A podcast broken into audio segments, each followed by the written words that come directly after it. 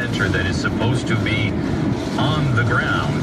And instead, it just kept floating down the road. Unbelievable video from Fort Myers Yeah. Beach, where they have had major issues. I'm waking up to helicopters plus an ambulance, and then I go to bed with sirens and I ate a half a can of cram with some candy yams. Plus it's flooded all up on my yard, just where I used to stand. Felt the sweat up on my face, it's running down my nose till the starts to pour, and I was running on and down my clothes. Standing in the door, looking at these broken roads, then I see these broken souls, but there's a hope I only know.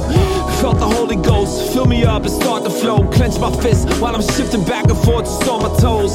Say a prayer to heaven, asking God to help me go through another day without no power, water, or some thankful that we made it out alive. I'm stepping at the sky, thinking about now how many died. I told them go outside, they playing on the drive. Then I realized I'm still standing, held my head up high. Uh. And we still standing.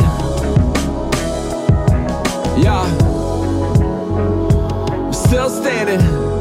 Southwest Florida strong, yeah. Walking out my door, now I'm standing sideways. Cause I got a telephone pole just in my driveway. Uh, I see these fences now, all in my gaze. But I'ma see the Lord's provision now, just in my days. Come on, let the church arise. I see the body of Christ, loving the neighbor like every time I step outside. I know my Savior, well, He calls me now just to find the one lost sheep. And while He left the 99 behind, climb inside my car so I can charge my phone, run the AC so I can go and get some time alone. Looking at my wife while she stand inside my home, thinking about my whole entire city was inside the It's so strange. God's gonna turn the pain, God's gonna bring the change. Storms may come, but storms will not remain, cause He's still on His throne. He'll always reign. Uh, we still standing, still standing. Yup. Thanking God that we're still standing.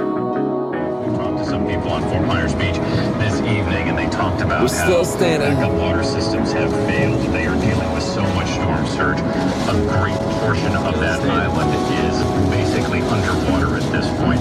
I can tell you, and we're going to have an interview coming up here very shortly, but I talked to a couple on the phone on Fort Myers Beach. They live on Coconut Drive. This afternoon, they're